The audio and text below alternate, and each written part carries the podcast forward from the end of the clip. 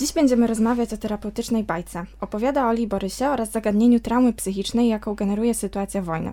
Ja nazywam się Alicja Serafin, a moją gościnią jest profesor Justyna Ziłkowska, adiunkt w Katedrze Nauk Humanistycznych SWPS we Wrocławiu, osoba zajmująca się zagadnieniami z dziedziny psychologii. Bajka dostępna jest już od pierwszych dni wojny w Ukrainie. Pani Justyno, co było bodźcem do tak szybkiego procesu twórczego? Dzień dobry Pani, dzień dobry Państwu. Dzień dobry. Bodźcem myślę, że tak jak i dla większości ludzi, którzy e, ruszyli na granicę, była chęć pomocy. I oczywiście, jak pewnie część z nas, pierwsze kilka dni, pierwsze dwa dni tak naprawdę e, wszyscy siedzieliśmy, przynajmniej mówię o, o członkach tego zespołu, przyklejeni do, do telewizora, ale już w niedzielę e, pracowałam nad artykułem z profesorem Dariuszem Galasińskim. No i oczywiście, jak pani sobie pewnie wyobraża, praca nam kompletnie nie szła no i rzuciłam hasło, że być może coś powinniśmy zrobić.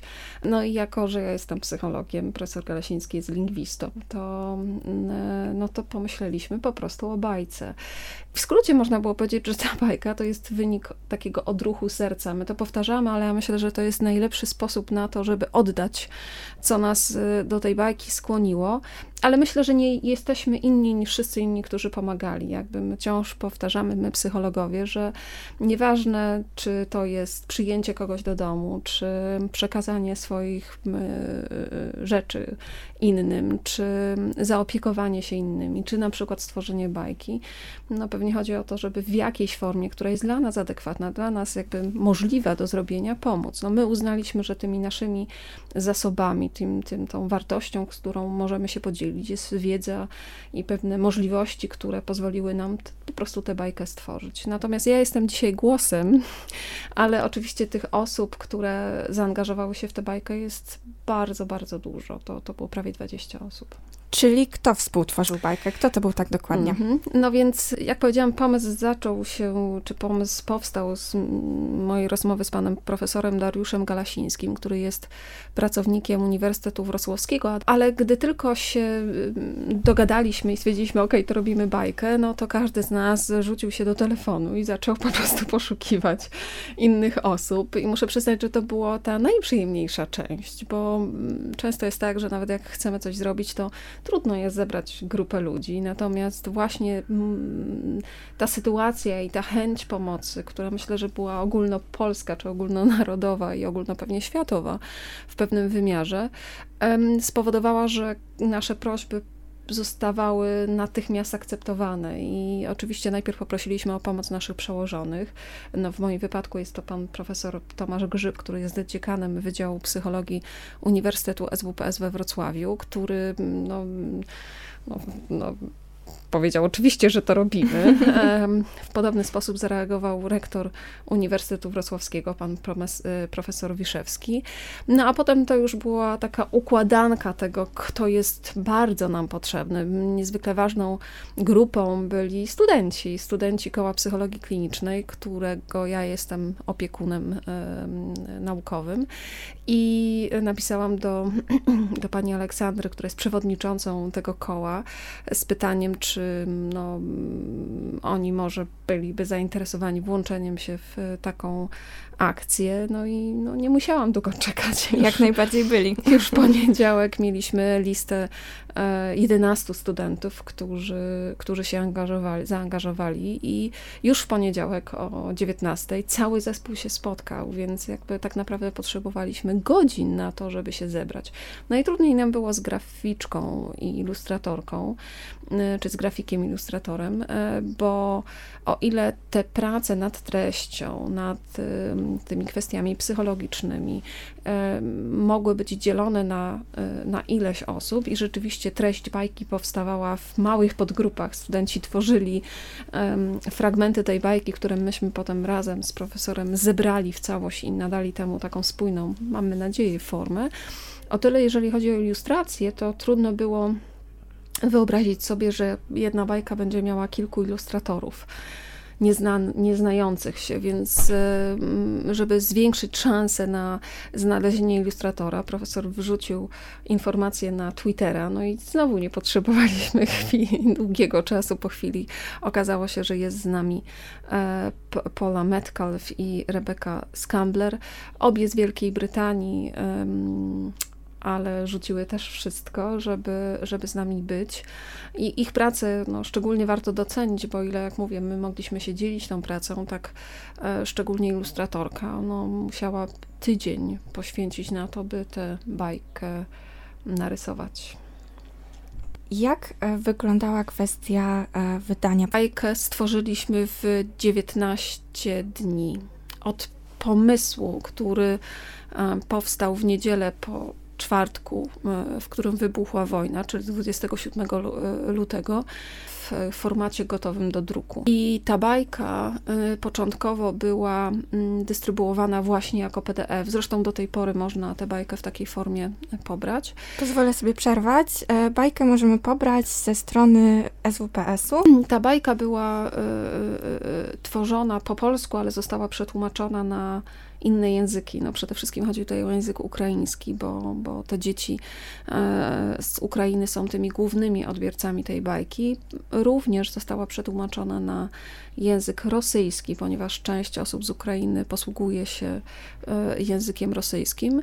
No i dodatkowo, aby zwiększyć zasięg i, i skoro już mówimy o polskim języku, i, i to, to dodaliśmy jeszcze język angielski. Także bajka ma cztery wersje językowe i w tych czterech wersjach językowych jest możliwe do pobrania w wersji ilustrowanej, ale dodatkowo wiedząc o tym, że druk sam będzie trwał, bo jednak najpierw trzeba pozyskać sponsorów, potem trzeba um, podpisać wszystkie umowy, wysłać to do drukarni, drukarnia musi to wydrukować i tak dalej, więc wiedzieliśmy, że ten proces zajmie nam czas.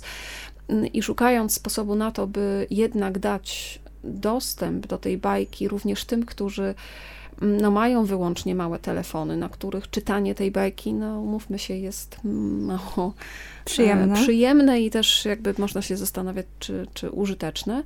E, stworzyliśmy taką wersję animowaną. E, to jest bardzo prosta animacja, w której te ilustracje z bajki są tak płynnie przechodzą z jednej na, w drugą.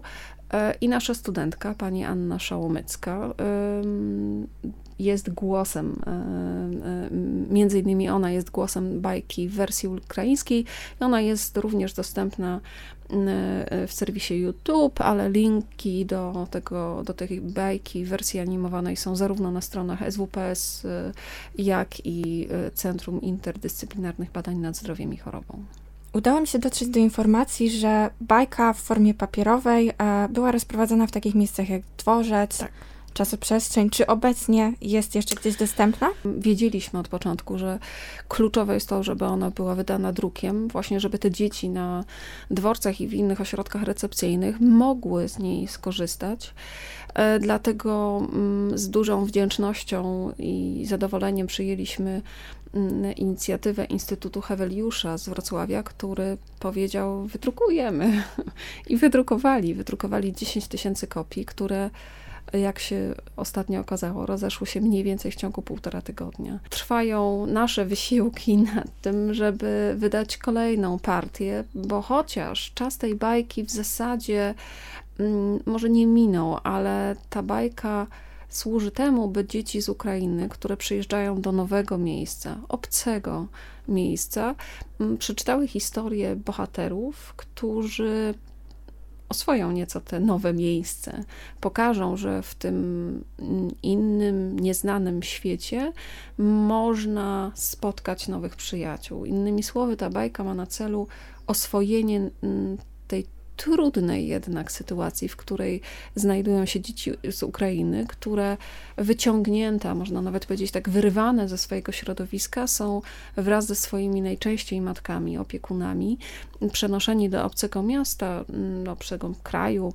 e, miejsca, w którym muszą się e, zaaklimatyzować. I gdy każdy z nas sięga pamięcią do, do, do swojego dzieciństwa, to jestem przekonana, że potrafimy sobie, przynajmniej część z nas potrafi sobie przypomnieć takie momenty, w których mm, byliśmy niepewni, gdzie się czegoś baliśmy, bo to było nowe. Nie zawsze to była nowa sytuacja i nie każdy tak przeżywa pierwszy dzień w szkole czy w przedszkolu, ale to jest zwielokrotnione, bo dla tych dzieci to jest nie tylko nowe miejsce, ale nowy język, nowa kultura, obcy ludzie i brak jakby tego, tej swojskości obok, więc mm, te obawy i te lęki mogą być dużo, dużo większe. I w związku z tym Ola i Borys, bohaterowie naszej bajki, którzy mm, podobnie jak e, mm, dzieci z Ukrainy, e, również się no, nie czują pewnie, są nieco wycofani, zaniepokojeni, e, chociaż się różnią, bo Ola jest starsza, i ona jest dużo bardziej właśnie taka z rezerwą, obawiająca się tego, co się dzieje. Borys, jak to mały przedszkolak, jest dużo bardziej skory do tego, żeby na zjeżdżalnie, które są na placach zabaw, wskoczyć i nie przejmować się tym, że to nieznane miejsce. Chcieliśmy pokazać tymi dwoma bohaterami, że te reakcje tych dzieci z Ukrainy również mogą być różne, bo część z nich będzie łatwo wchodziła w te nowe sytuacje, ale część właśnie będzie trochę bardziej się obawiała. I, i Ola na końcu mm, naszej bajki mówi, że gdy wspomina ten moment e, z dworca, gdy znalazła się w tym obcym mieście, gdy była zaniepokojona, tak teraz ma poczucie, że, mm, że, może, że znalazła tutaj swoich przyjaciół i że szkoła, która jest tym nowym wyzwaniem stojącym przed nią, może również nie będzie taka straszna. Takim początkiem do adaptacji dzieci mhm. było odnajdywanie podobnych rzeczy. Tak. Podobnego samochodu, jaki był mhm. u wujka, e, podobnego placu zabaw. Czy to było takim założeniem, które miało przedstawić, że mhm. te dzieci, które przyjeżdżają, też mogą szukać rzeczy, które sprawią, że poczują się bardziej jak w domu. Mhm. Tak, to, to był jeden z takich celów tej naszej bajki. Jak sobie myślimy o bajce terapeutycznej, no to w zasadzie to jest taka bajka jak każda inna, ale dodatkowo no jeszcze spełnia kilka funkcji. Ta bajka ma my to nazywamy normalizować emocje, czyli to jest to, co przed chwilą powiedziałam, że w zetknięciu z nowymi bodźcami, z nowymi obiektami, sytuacjami doświadczamy lęk. Tak przynajmniej nazywa go psychologia. My często mówimy, że się czegoś boimy albo że coś wzbudza strach. I celem tej bajki jest powiedzenie tym dzieciom, to, że się boisz, jest normalne, bo w nowych sytuacjach ludzie odczuwają czy doświadczają lęku. I w tej bajce pokazaliśmy, jak ten lęk może być odczuwany przez dzieci, bo to nie zawsze jest tak, że my czujemy strach. Czasem to jest tak, że nasze serce szybko bije, czasem jest tak, że nam się ręce popcą albo ręce drżą, a więc są różne przejawy tych emocji, które chcieliśmy w tej bajce przedstawić, by dzieci doświadczające lęku mogły zobaczyć w tych bohaterach właśnie też te swoje doświadczenia. Ale drugą funkcją bajki jest takie podpowiadanie, co można zrobić. Ola się bardzo boi, ale przełamuje ten swój strach z pomocą oczywiście mamy i Borysa, którzy właśnie pokazują, ale przecież te literki są podobne, brzmią te słowa podobnie jak u nas. Apteka to jest apteka. Wróbelek jest ten sam, który był w, na Ukrainie, więc to szukanie tych podobieństw i auto wujka Artema też jest takie same.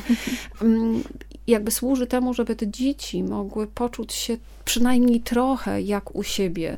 Wczoraj widziałam mm, przelotem mm, w telewizji jakiś fragment programu, w którym była mowa o o przedszkolu, czy też o takiej świetlicy, może bardziej, bo to nie przedszkole, we Wrocławiu zresztą, świetlicy dla dzieci z Ukrainy, która w założeniu jest sprowadzona po ukraińsku, e, z ukraińską muzyką, właśnie po to, żeby te dzieci miały poczucie, że jest jakaś taka przestrzeń, która jest im bliska.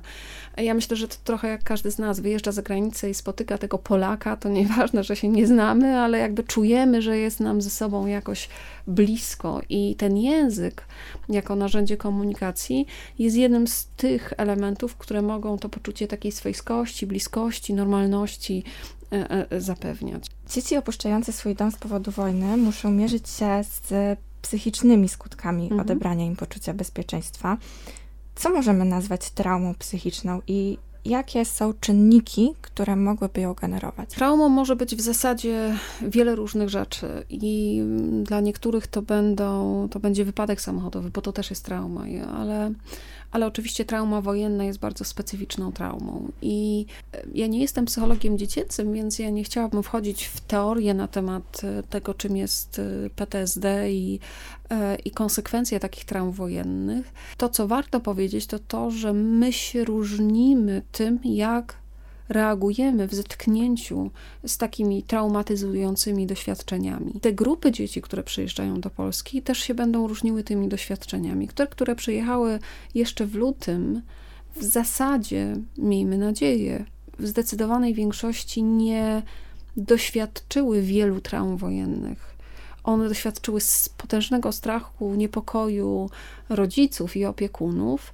ale bombardowania, umierający ludzie, głód, e, brak prądu, brak ciepła, to wszystko, co powoduje, że jakby właśnie nie możemy czuć się bezpiecznie, jeszcze na początku wojny nie było takim powszechnym doświadczeniem teraz, gdy myślimy sobie o tych osobach, które uciekają z Ukrainy, to ich doświadczenia są już zupełnie inne. I zdecydowanie wobec tej grupy, która jakby może inaczej, czym później grupa czy dzieci przyjeżdżają do Polski, tym więcej miały okazji do doświadczenia właśnie tych traum. Bo one są różne, jak mówię, dla jednych to będzie widok człowieka, który nie żyje, prawda, zwłok. Dla innych to będzie huk bomb, budynków, które się walą. Dla innych to będą krzyki ludzi, jakby tych bodźców, które mogą powodować tego typu. Powiedziałabym, że rodzice i opiekunowie są najlepiej przygotowani do tego, by widzieć, na ile to dziecko sobie radzi z tymi doświadczeniami, a na ile nie, bo to nie jest tak, że każde dziecko przyjeżdżające do nas z Ukrainy wymaga profesjonalnej pomocy psychologicznej. Tak nie jest część tych dzieci sobie po prostu radzi. Część potrzebuje nieco więcej czasu. E, część niestety będzie właśnie potrzebowała tej profesjonalnej pomocy. I ta pomoc profesjonalna polega na tym, by najpierw my to nazywamy diagnozą, zdiagnozować problem, a to potem zastosować odpowiednie środki zaradcze. Ale nie ma takiego jednego punktu czy takiej granicy, od której można e, z dużą pewnością powiedzieć, tak, te dzieci już wszystkie będą miały PTSD. Mm, całe szczęście nasza psychika jest silna mm, i potrafi się sama mm, uzdrawiać, jeśli mogę użyć tego słowa, co powoduje, że część e, z nas, nawet w zetknięciu z bardzo traumatycznymi sytuacjami, po pewnym czasie wraca do takiej normy i jest w stanie dalej, e, dalej żyć. Jest taki bardzo ciekawy badacz, już teraz trochę zapomniany, nieżyjący, Aaron Antonowski, to jest e, socjolog zresztą, nie psycholog, który już nie pamiętam, co, co było jego pierwotnym zamysłem badawczym, ale mhm. chyba badał menopauzę u kobiet i jako grupę badawczą wybrał kobiety, które były w obozach koncentracyjnych. To były badania sprzed 50-60 lat. I to, co było początkowo jego pomysłem, dość szybko zostało zmienione, ponieważ on zauważył, że pomimo tego, że wszystkie te kobiety w jego grupie badawczej doświadczyły no, skrajnej traumy obozu tak koncentracyjnego, to część z nich utrzymała się w zdrowiu i psychicznym, i fizycznym. I on sobie zadał pytanie, jak to się dzieje? Jak to się dzieje, że ktoś, kto jest postawiony w tak trudnej sytuacji, mimo wszystko nie zachorował ani psychicznie, ani fizycznie.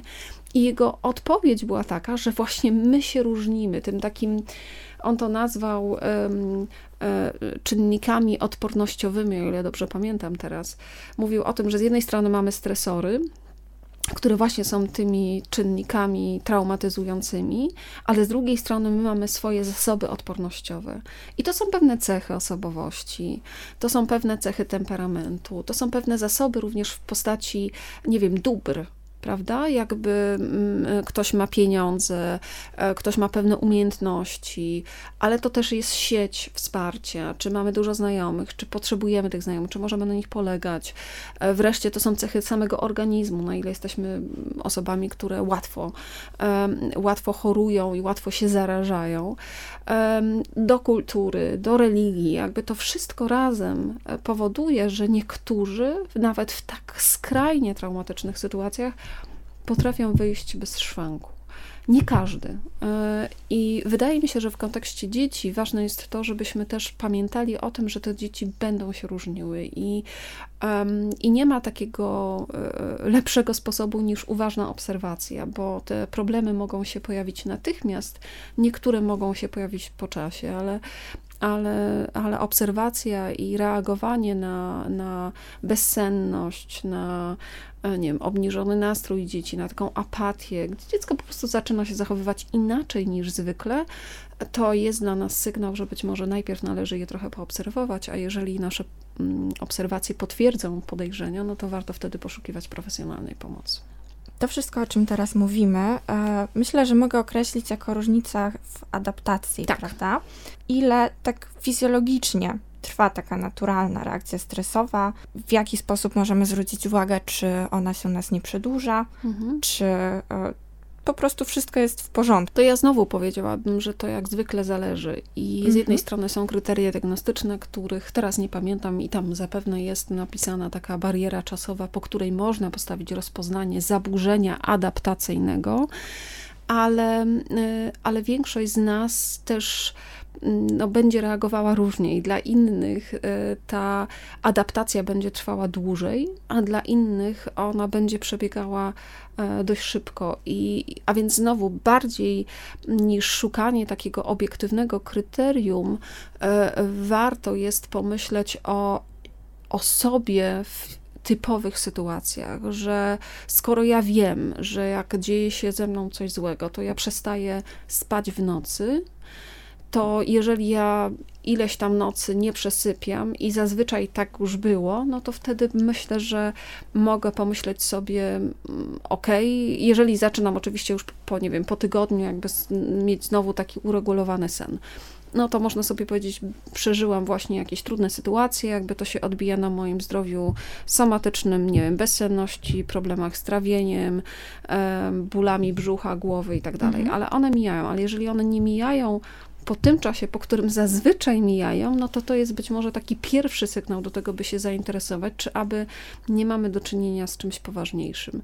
Tak jak mówiłam, ta obserwacja jakby dziecka pozwala zobaczyć, czy zachowanie tego dziecka odbiega od tego zwyczajowego, typowego zachowania. To jest, wydaje mi się, najbanalniejszy sposób, by dowiedzieć się, czy nasze nasza odpowiedź organizmu i naszej psychiki jest e, w normie dla nas, e, czy też wymaga już nieco większej uwagi i być może spotkania z profesjonalistą.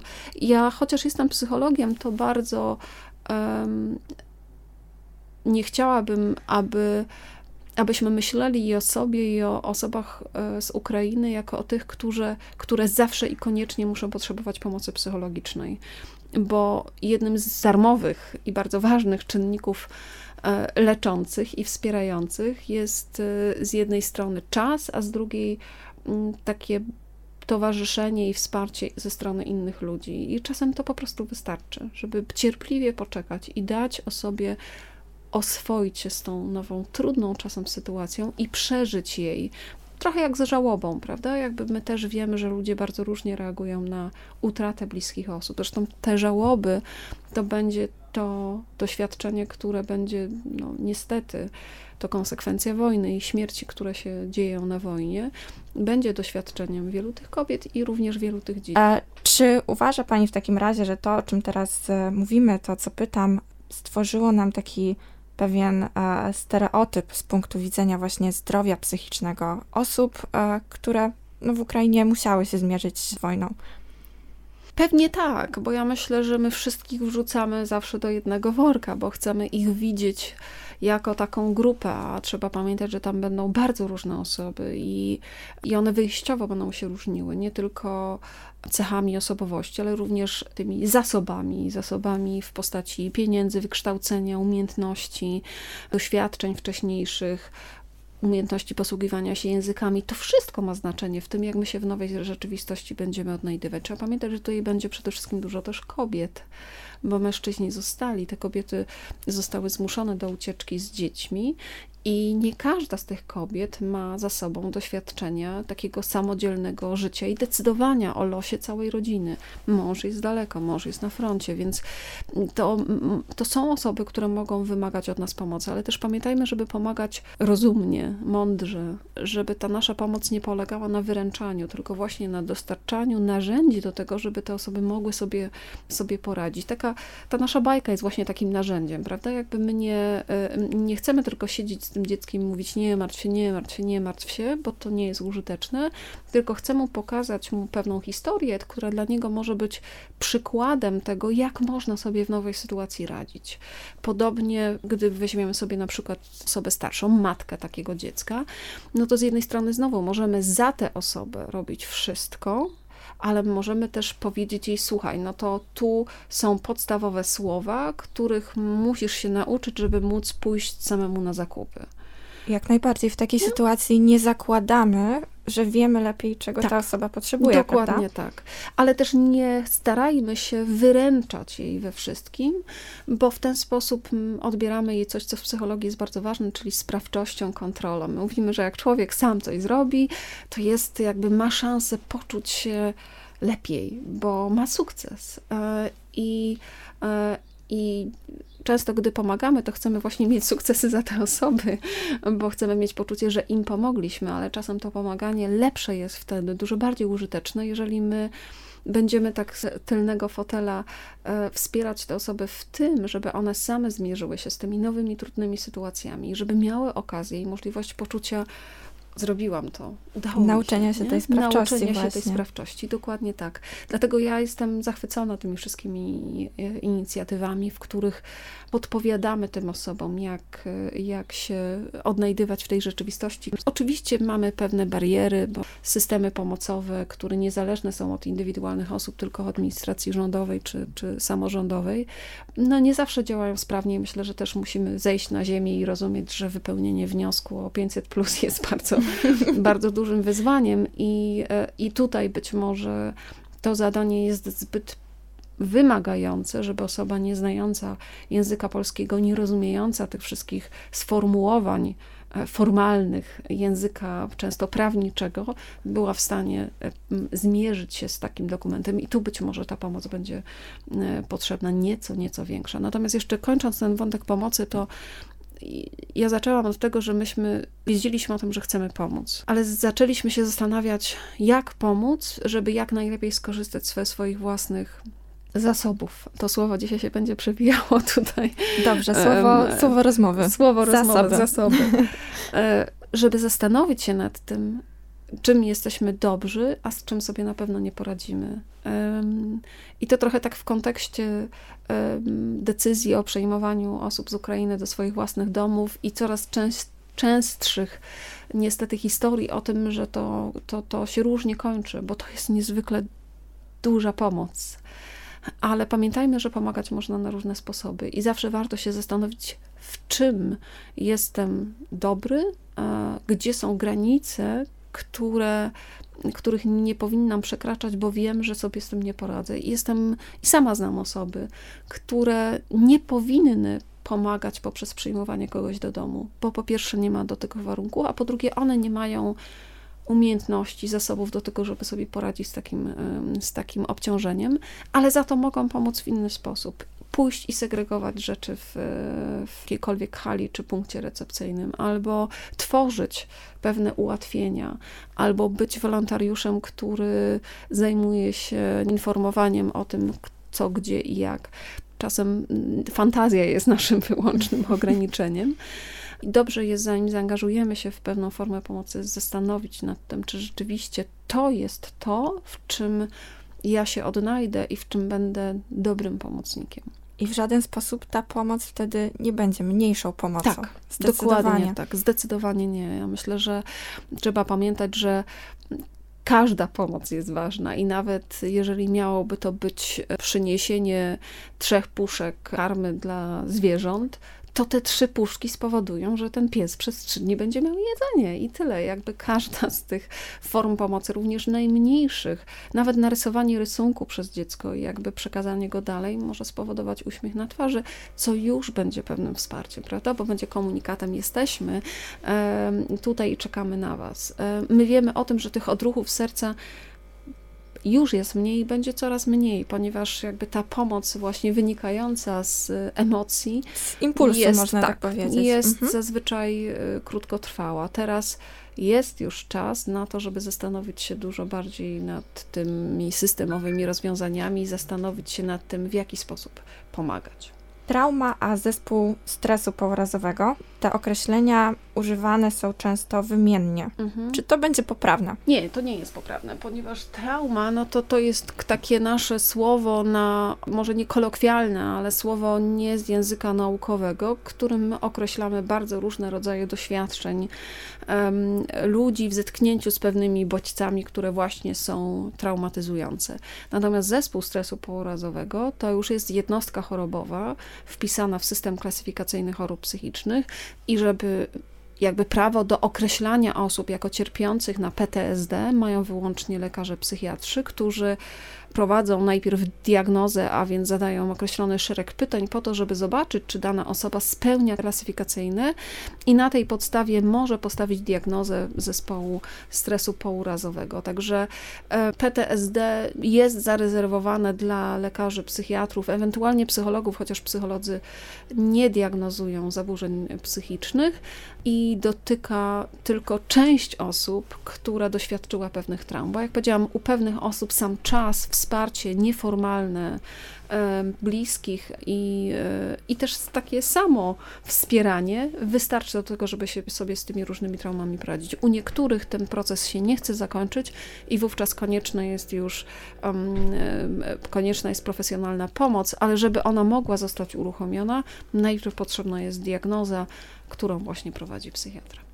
Na koniec chciałabym jeszcze zapytać o pewien trend, mhm. który Znajduje się ostatnio na TikToku, jest bardzo popularny i wprowadza takie pojęcie traumy generacyjnej. E, mhm. Młodzi ludzie, około 20 lat, używają tego określenia w stosunku do na przykład swoich rodziców, obecnie 40-50-latków.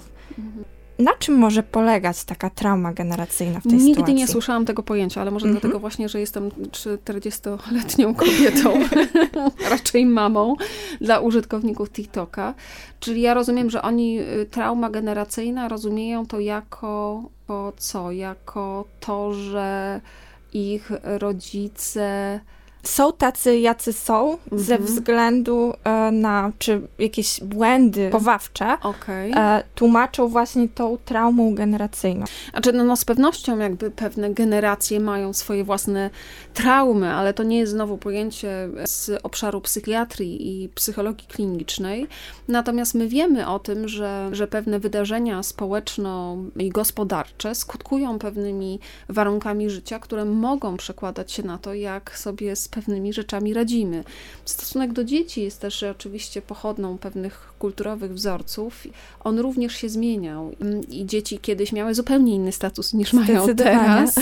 E, I można powiedzieć, że jeżeli w taki sposób rozumiane są traumy generacyjne, to ja to widzę. Jest taka ciekawa książka ogólnie o pokoleniach i o problemach tych najmłodszych generacji. Aigen, nie wiem, czy pani ją zna. Chętnie sprawdzę. E, bardzo, naprawdę bardzo, bardzo taka ciekawa lektura psychologiczna, ale taka do strawienia dla osób nie, bez wykształcenia psychologicznego. Czyli możemy ją określić jako popularno-naukowo? Tak, popularno-naukowo. Mhm. Eigen.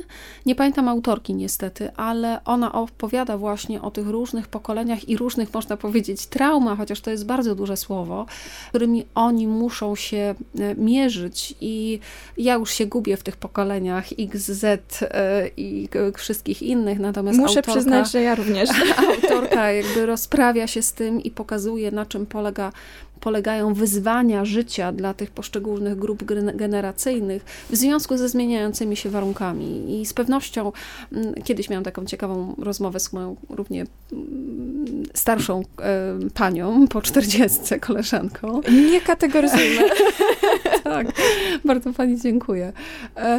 I rozmawiałyśmy o tym, że że właśnie ta pomoc tym dzieciom jest dla nas, wydawałoby się, że nie myślimy o sobie jako o starszych paniach, ale, dla, mm, ale tak dużo nas dzieli od nastolatków w sensie doświadczeń, bo ten świat, w którym myśmy wzrastały, w którym myśmy dojrzewały, był zupełnie inny. No nie było internetu, no po prostu. Przede wszystkim. Przede wszystkim nie było internetu. Znaczy on był, ale nie był dostępny dla przeciętnego człowieka, więc, mm, więc on nie, nie, nie był w naszym codziennym życiu i w związku z tym wyobrażenie sobie, na czym polega dorastanie, wtedy, gdy ma się z jednej strony dostęp do osób z całego świata, ale z drugiej strony, e, gdy ten, te, ta sieć bywa mm, źródłem różnych nieprzyjemnych sytuacji, to one również się mogą zdarzyć 24 godziny na dobę.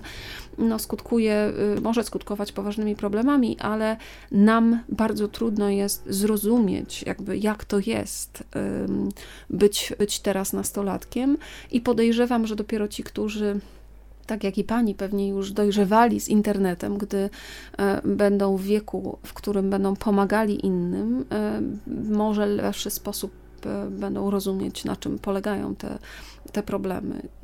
Myślę, że jest w psychologii przynajmniej taka wielka debata, czy internet jest dobry, czy internet jest zły, i mam wrażenie, że to środowisko w dużej mierze się dzieli na tych, którzy chcieliby e, internet wyrzucić do kosza i oskarżają sieć o wszystko, co złe w kontekście dzieci, i tych, którzy bronią i mówią, że no nie demonizujmy i nie wylewajmy dziecka z kąpielą problemem są tylko pewne zjawiska, które się pojawiają w tej sferze online, ale co do zasady sam internet nie jest zły. Jak najbardziej. I, e, I myślę, że jeszcze trochę czasu potrzebujemy, żeby, żeby sobie z tym, jako my, jako grupa zawodowa pewnie poradzić. Dziękuję bardzo. Bardzo Pani dziękuję za rozmowę. Dziękuję za rozmowę.